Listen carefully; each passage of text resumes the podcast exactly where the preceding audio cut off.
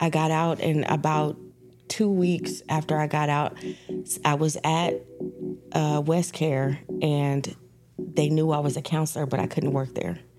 And so a guy, I don't remember his name. I don't even remember what he looks like, but he they were talking and the guy came in and said, "Oh, I know a guy that's looking for somebody to hire that's a certified counselor." And I said, "Well, I don't have my hours yet. I just, you know." And he said, "I'm going to give you his number. It was yours." And so I didn't take them serious because, you know, I'm like, I'm fresh. Nobody's going to hire me. And I would happen to be at the nail shop and your number came out of my purse when I went to pay. And so I was like, let me just call. And I called and talked to you, and then um, you set up the interview for me. And I, I remember that day because I walked in and I was like, I look like a parole officer because I was like in a suit with heels, and it was just too much. But when I walked in, the energy that I felt, I was like, I'm supposed to be here. Welcome to Into Action, brought to you by Touchstone Recovery Center. This episode, I've asked Yannick Ortega to join me. Yannick is a really good friend of mine. We've worked together for the last three years. Um, quick story about Yannick. She she walked in to a treatment center here in Fresno that Lewis and I were working at prior to Touchstone. I think it was over three years now. Mm-hmm. But um, when she walked in, she was looking for an internship she was like really motivated. She was willing to work for nothing, and um, she came to work the next day, and the day after that, and the day after that, until it. I think within three or four days, we were like, we have to hire this person. She's great, um, and thank God we did because Touchstone is. It's like it, you're the heartbeat of it, and um, the program wouldn't be half of what it is today without Yannick. So um, I'm really proud to to still work with her, and I'm happy to have you on today. Oh, thank you. How, how are you? Um, I'm doing good. Um, you know, excited about all the changes that are happening for Touchstone, the growth, um, the expansion, uh, being able to work in this environment is like really fulfilling. Um, you know, I, I, just recently got married, and that's beautiful. Um, I have two dogs that are crazy, but I yeah. love them. Um, you know, and life is really good considering where I came from. You know, before I walked through your doors. So yeah, um, I'm I'm blessed. So you just mentioned where you came from, and that's I know over the last few years we've gotten to know each other really well. Mm-hmm. Um, but I don't know a whole lot about like what brought you to this field and you know your own personal struggle with addiction and so I, I, mean that's what we do here on into action is like we talk about what happened what we put ourselves through and our families through what we went through to get to the other side you know and then how we maintain our sobriety today so um, tell me a little bit about what, like your adolescence and growing up and um, any experiences you might have had with substance abuse at a young age? Um, growing up was really difficult. I was with my mother um, for the earlier parts of my life, and um, you know, on her side of the family, we have a long line of female alcoholics. Some that don't believe that they are alcoholics. Um, alcoholics go to meetings, right? Yeah, yeah. Um, and they don't. But you know, there was a lot of neglect, um, a lot of violation from men um, towards me. And, you know, my father, my mother kind of kept me away from my dad. And so I didn't have that protector. I didn't have someone that I could run to and, you know, tell them what was happening to me. Um, and you, because of the things now that I know this, you know, about addiction, the things that my mother went through when she was younger. Um, you know, she was doing whatever she could to keep herself sane. Um, so I, I turned more to the streets when I was younger. I was eating out of grocery stores, um, sleeping at friends' house, you know, to take a hot shower or to eat um, or to just sleep in a safe environment. And where was this? Um, I lived in Southern California. I lived in LA. Um, in the rougher parts of LA. And so the lifestyle was, you know, selling drugs, gang banging. Um, the only thing I did continue to do was go to school. That was like my escape. I was able to go to school and then be on the dance team. I wanted to be a professional choreographer. Um, but to survive out there, I had to make a choice. It was either survive or go to dance class. Um, and I had to survive.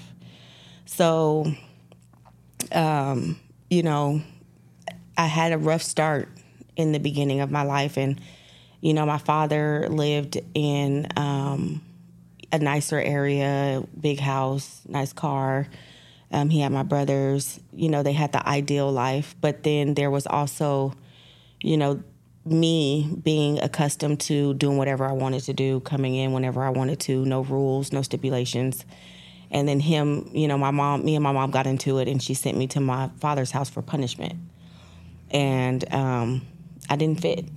I didn't fit in with their lifestyle, the curfews, the no TV throughout the weekday. Like I didn't understand that. Um, and I had to look a certain way and present myself a certain way. And I was just used to being in the streets and um, making money.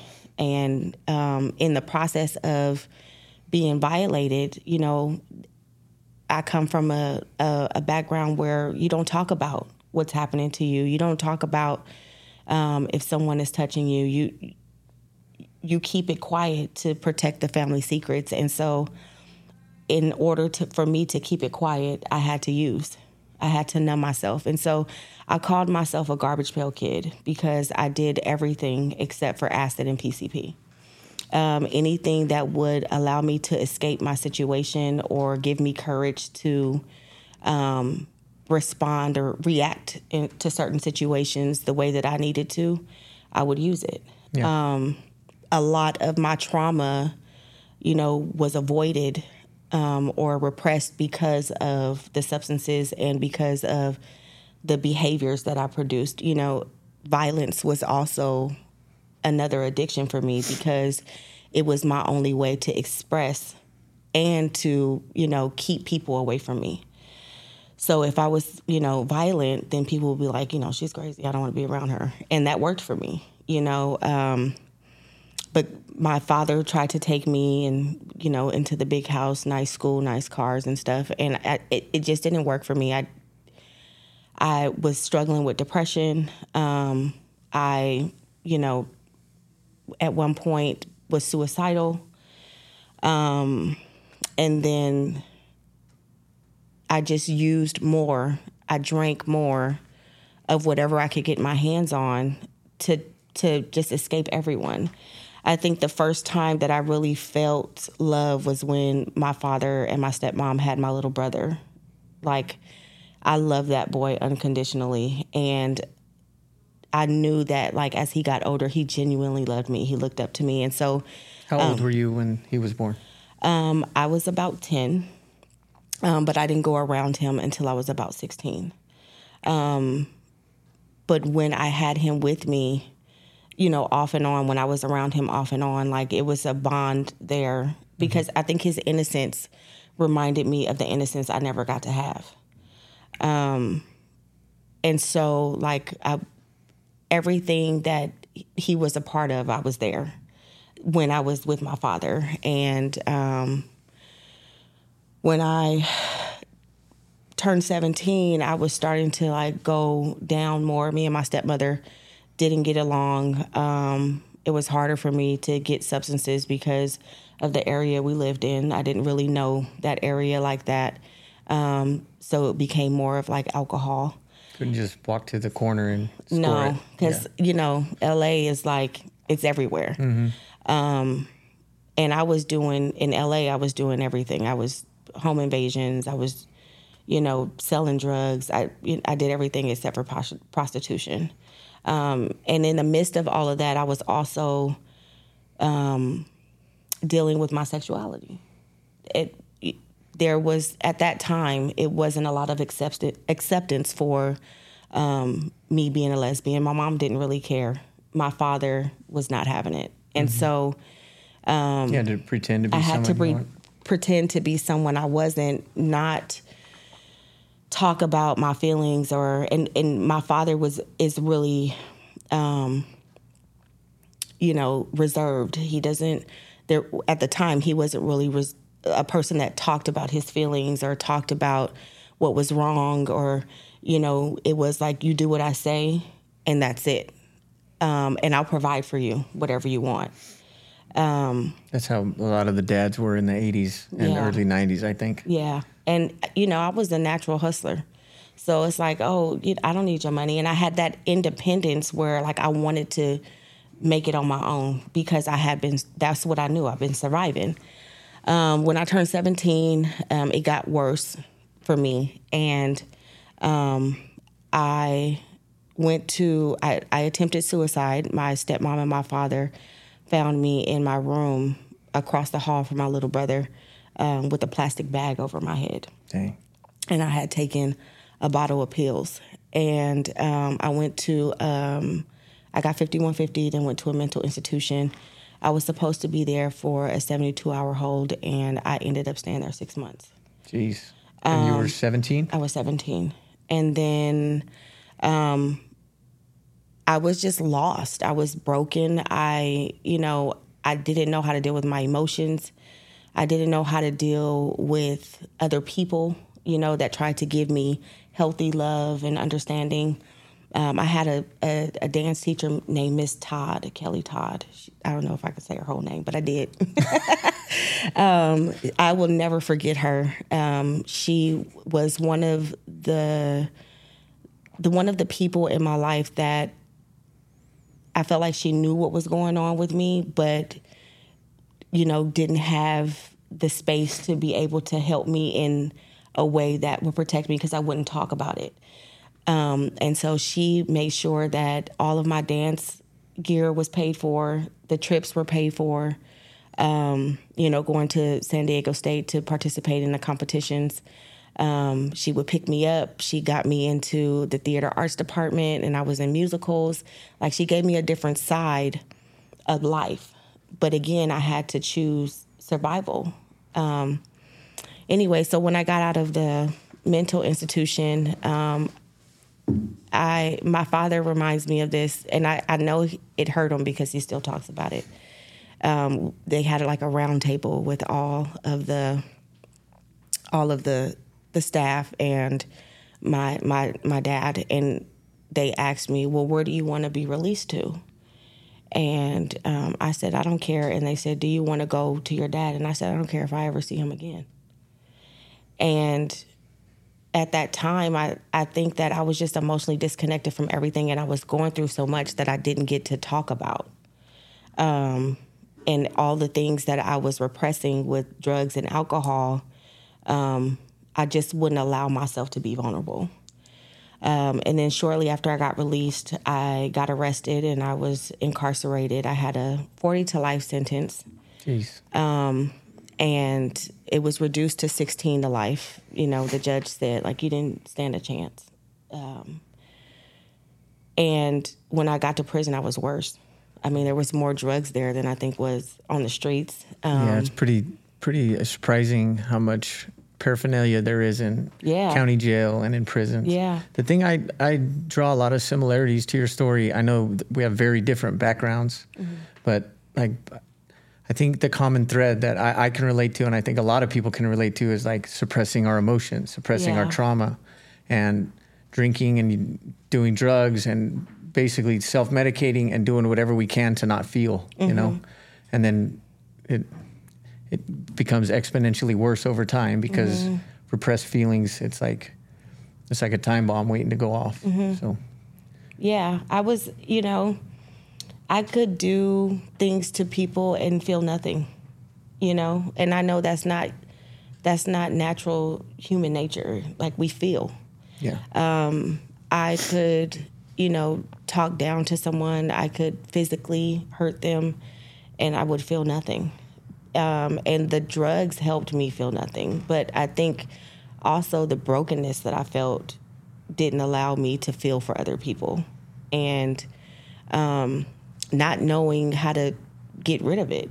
Um, you know, when I got incarcerated, I didn't know that women were incarcerated the way that they were.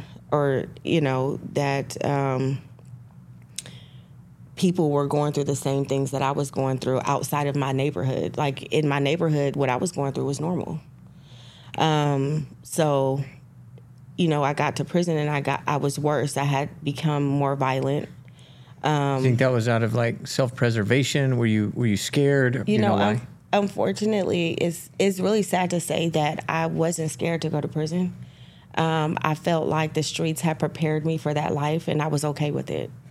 Um, I was okay with having a life sentence. Like, did I want to be home and eat what I wanted? And but it didn't. It didn't change me. It didn't shift me to be like, wait a minute, my life is out of control. You know, it's not manageable. You need to get Yeah. it together. It Not was. yet. It was not yet. It was just like, okay, next chapter. Like, you know, I'll adjust to this.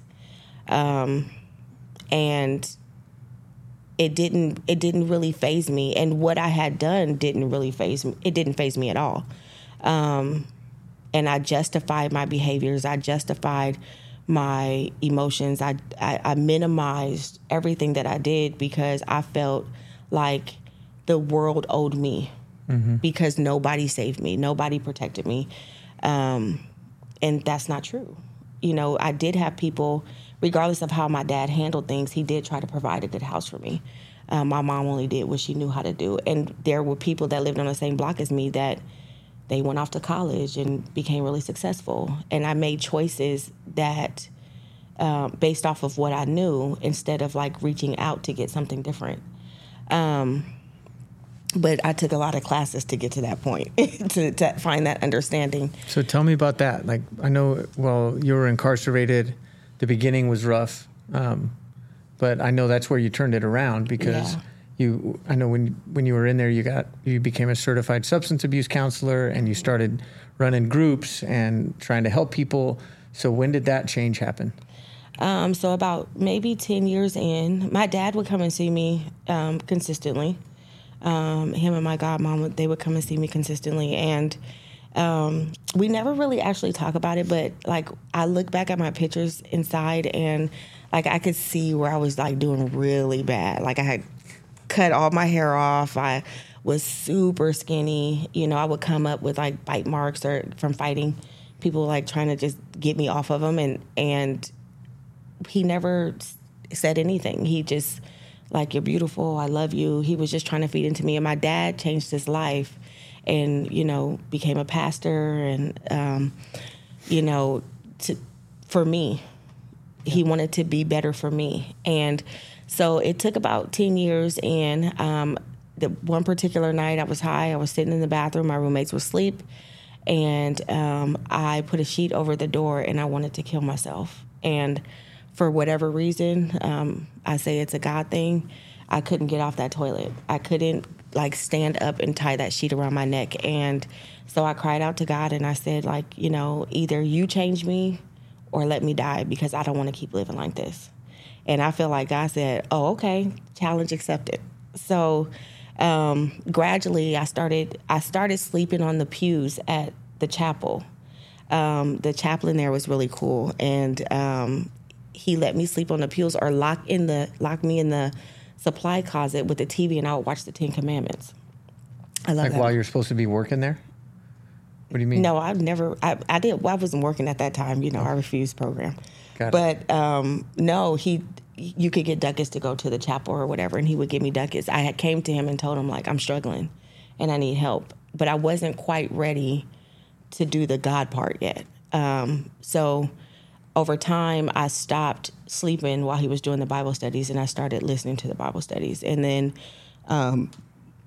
I got into a group called Houses of Healing, and then after that, it was just like um, staying off the yard, you know, disassociating with certain people, um, you know, just changing my environment as much as I could a little bit. And then there was a mandatory uh, program that we had to go to as lifers before you went to board um, through West Care. And um, there was a counselor, Melissa Dickerson, who I wouldn't listen to anybody. Um, and I've heard you say her name before. yes, um, she's amazing, and she she wouldn't stop until I just talked. She just was like, talk about it. Talk about whatever it is that's holding you back.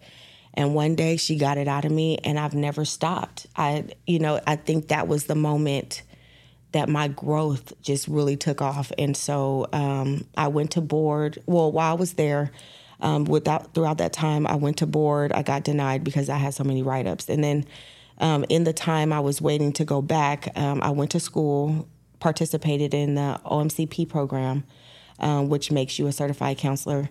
Um, and then I had to teach the classes to the inmates who did not want to be there and they were still in their addiction, um, which was really tough. So was it like punishment for them, or was it something like a SAT program kind of thing? It was like a SAT program okay. where they had to participate in that, you know, because of their charges in yes. some cases. Got mm-hmm. it. Okay. And so um, I was teaching classes there, and then I was teaching different types of groups all over the institution um, at night and um, I became a certified paralegal. Like I just started, you know, using your time, using my time, yeah, yeah, and and really taking advantage of the resources that they had there for us, and um, because my mindset was, even if I don't get out, I don't want to die like this. I don't want to die broken. I don't want to die um, unhealthy and not giving back. Um, and then I went to board again. Um, I had already graduated the program and they granted me parole. And I remember laying back on my bed on my on my bunk and saying to myself, because you still had to wait for the governor to say you could go. um, I said to myself, if I get out of here, I am never going back to my old lifestyle, and I'm going to live my life in the way that I really want to. And so um, I got COVID before I got out, and um, but I I came out, and any bad day out here is a beautiful day. Um, so that was that was about three and a half years ago. Mm-hmm. And um, I got out, and about two weeks after I got out, I was at uh, West Care, and they knew I was a counselor, but I couldn't work there. And so a guy, I don't remember his name. I don't even remember what he looks like, but he they were talking and the guy came in and said, "Oh, I know a guy that's looking for somebody to hire that's a certified counselor." And I said, "Well, I don't have my hours yet. I just, you know." And he said, "I'm going to give you his number. It was yours." And so I didn't take him serious because, you know, I'm like, I'm fresh. Nobody's going to hire me. And I would happen to be at the nail shop getting it's their loss for not hiring you. I, I happened to be at the nail shop, um, and your number came out of my purse when I went to pay. And so I was like, let me just call. And I called and talked to you, and then um, you set up the interview for me. And I, I remember that day because I walked in and I was like, I look like a parole officer because I was like in a suit with heels, and it was just too much. Um, but when I walked in, the energy that I felt, I was like, I'm supposed to be here. Um, I think going to school for for counseling and working with the inmates because you deal with like deep rooted trauma um, and addiction and resistance and resistance. Um, it put me in a position to really like this is where my heart is. Counseling is where my heart is because you get to connect with people in in their worst parts and then you know now you get to see it more but I get to see it more but inside there would always be like one or two that you would see a breakthrough with and you're like that's beautiful. Um, and now working working for touchstone um, it's priceless to see how people come in and how they leave out and their stories like the stories in between the, the struggles how they lean on us, how they depend on us, and how they trust us. Um, like I wouldn't, I wouldn't want to do it any other way because I feel like this gives me purpose. Um, a person that you know has come from nothing, I had nothing, to a person that is like giving back constantly to another person and and a person trusting me with their life like that feels good every day. I think there's a lot of similarities between like our stories and then Lewis's story and so many people that we work with um, that you know we we hit low bottoms like really low ugly bottoms that took away not just like our self-respect but like our freedom and our families and um, it's it's a beautiful thing that we get to intervene before a lot of people get to that point you know mm-hmm. if, if they let us. Mm-hmm. But you know really in, in the end it's no one's going to save us you know mm-hmm. we have to save ourselves right? Yeah, yeah. so like if we're not ready to change if we're not willing to if nothing changes nothing changes. So if we're not ready to get away from those old associates and stop running with the, the gang on the corner and we we have to change our circles. We have to change our habits. We have to. Um, I know I had to change everything. I'm hell. There's family I don't talk to, mm-hmm. and almost none of my old friends, like friends from ten years ago, I never see them, mm-hmm. and that's intentional. Unfortunately, Right, right. you know. So I I think starting fresh like you did and moving to a new area that's smart Yeah. because you you got to remake yourself and you and you did you mm-hmm. remade yourself you know i remember when you walked in um, i think we had you come in and intern for like what was it three or four days before we hired you Yeah. and then before long she's like boss you're bossing all of us around she, but you're like a sponge and you you moved up really fast yeah. and i know i know the clients really benefit from it from working with you Yeah. um, I mean, you know, I could say it's like my skills, my survival skills that have helped me, but I really feel like everything that I've experienced in my life was leading me to this point. Everything that um, I did or didn't do, everything I felt, everything I used, um, every encounter was preparing me to get to this point. You know, God was preparing me. You know, I I really believe that um, I always had a purpose to help people, but I first had to find a way to help myself. Yep. Um, and I think that's important to to tell people is that like family members they you know they feel like just quit. And it's not it's not stop that easy. yeah. It's so much that goes into the addiction. And um or into the emotions that you have that are contributing to the addiction it's and I, I really like try to let the clients know that like I'm here to give you plant the seed, to give you the information to to guide you, to support you, to be your biggest cheerleader. But it's you that has to do the work. You have to be vulnerable. You have to be in pain. You have to be um, willing, honest honest with yourself, you know, and not minimize or blame other people. Like it has to be you that brings that out. Because, you know, how no matter how uncomfortable I was, I wanted to be my desire to be sober and genuinely internally happy was stronger than my desire to use and be violent. Yep. You know, I had to really make make another sacrifice, make another choice, and I had to survive in a different way. Um, and I'm grateful. I'm grateful for those choices because it's gotten me in a place where you know I'm surrounded. I'm not in my you know my city, but I'm surrounded by love and support and and you know I have genuine friendships and it's different. Sometimes uncomfortable, but but a good uncomfortable. Yeah. Um, I think the thing that a lot of people struggle with most, I know I did. I I catch myself even now. Like um, honesty was a the biggest issue for me. Like to get to change my life and change the way that I acted. Um, honesty was the biggest problem. I, I would like make up these little white lies or these little stories to cover up something I did, and before I knew it, there was a mountain of lies, and I'd, you know, they'd all come tumbling down, and then I'd either like run for the hills or I'd go grab a bottle or I'd, you know, it, honesty was I think the thing I struggled with most, and I think I know that we see that with clients all the time where these these little lies, and I mean we're we work in substance abuse. Like we know when somebody's making Yeah. some stuff up, Yeah, you know? yeah. And I, I see it in people that I love, that I know are active in their addiction. I see it when in some of the people that come here to Touchstone, and um, I guess I guess when someone tells a lie, maybe that's like the first step.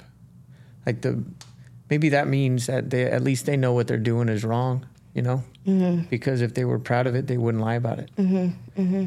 So I, I, agree with that. Um, if you you know, and I tell people all the time, if you got to hide or lie about something you're doing, maybe you shouldn't do it. You shouldn't do it. Yep. Because, and you know, my problem was I was too blunt. I still got that problem a little bit. um, I've I've tried to like pull it in, but I was too blunt. I, I I didn't care what you thought about me. I didn't care about you know what I'm doing is what I'm doing, and um, I think those are the hardest was, people to work with. Yeah, yeah, I was I was not easy. I was not an easy. I'm sorry, Melissa. Um, I wasn't an easy client at all. Um, but I think that for me, it was more like I don't want to add any more to what I have going on, and I was so angry that I wanted my words or whatever I was whatever I was doing to hurt you too because I was hurt you know, misery loves com- company. I, I remember telling my best friend, she was laughing on the phone, and we still talk about this. And she she was laughing on the phone, and I turned and looked at her with probably the most miserable look I had, and said, "Why the f are you so happy?" And you know, when I like for somebody to say that to somebody that's happy, that's laughing, like you got to be in a really dark place. But when you can start to be honest with yourself, even with me being blunt, I still had to be honest with myself about my behaviors and my thought process um, and how unhealthy I was, how toxic I was. Um, when you can start being honest with yourself about the things that you're doing and be honest with others, like say it out your mouth. I think that's the most powerful thing when you say it out loud, like, I'm not gonna lie, this is what I'm doing. Mm-hmm. You know, it takes the power away from that action because now somebody else can hold you accountable. Yep. You know, um, now somebody else can pull you up. If you just holding it within yourself, how can somebody help you? You know, um, and shame and guilt is just it's a part of life. You're gonna feel that, you know, if you lose a game or, um, you know, if your nails don't come out right, you, are gonna feel some type. You know. if your your hairstyle doesn't come out right, you're gonna feel some type of way. But it's a moment. It passes. You know, it doesn't define who you are. It it's just a moment, and as long as you are able to acknowledge it and work through it, you'll be okay. So how how do you uh, maintain your sobriety today? And I know for a lot of us, you know, some people subscribe to the 12 steps, some people go to meetings, some people go to church. Some people work in recovery, and that does it for them. Um, what do you do? So I am a God girl. I, um, you know, I stay in my word and I, I stay prayed up. Um, but I also because it's harder for me to go to meetings because half of the clients go to the meetings out here. Um, not that I have anything to hide from them, but I want to create a space for them where it's not a conflict. So I do work with different um, nonprofit organizations. We have different online meetings where we get to talk about certain things. Um, and then I also do a lot of work, like outreach work, yep. that holds me accountable because I'm working with kids. Um, the homeless population? Yes, the homeless population, like, you know, women empowerment, um, different root and rebound, sister warriors. Like, I work with different organizations where we hold meetings um, to hold ourselves accountable for you know what we're feeling, what we're thinking, what we're doing. Yep. Um, and then also, I I you know for me working in recovery also holds me accountable because we are guiding people on how to change their lives, and if they are leaning on me to be an example of what sobriety looks like. You better be standing up. I straight. better be standing up straight and and walking the walk because one thing about an addict, they know another addict, and if I come in incorrect, they gonna call me. they gonna call me on it, and so. Um, but I think also too, loving life, not just about my sobriety, but loving being sober and then loving my life. Um, I should be dead, either through my violence, my actions, or my addiction. Loving my life. Um, keeps me sober because the bad days today don't match the bad days back then. Yeah, that's for sure. You know, um, I could be mad and still be sober. You know, Yeah. instead of mad and in jail. So, That's when I'm having a bad day and someone says, "How you doing?" I, I'll say like, "I've been worse." Mm-hmm. You know, I've definitely been a lot worse. That usually makes me feel a little better. yeah. And then reading, reading up on um, substance abuse is really. I take all your books, so I know. but reading up on substance abuse and, and recovery and how the mind works and the spirit, um, I take advantage of the things that we have here yoga, meditation. Um, like all those things come into play for me. Um, and I, I, I do a daily inventory every day from the 12 steps. I have to do that because I have to stay in tune with myself and see, like, how did I respond to that? Could I have done better? Yep. you know what was good about this and then acknowledge my wrongs and then like go back and say i was wrong for that you know um, those things hold me like in my sobriety hold me accountable Yep. Well, thank you very much, Yannick. I, I love having the, I love having a conversation with you. I love have, working with you. Um, I'm really excited for like what the future holds, and I'm proud of you. thank you. Thank Yeah. you. I'm proud of you too. Because i mean this is this company is is really expanding in a way that is touching more people. The name touchstone means a lot in this city and and further on. And you know you you know we play a part in it but you play the biggest part because this is your vision. It's us. Yeah Thanks.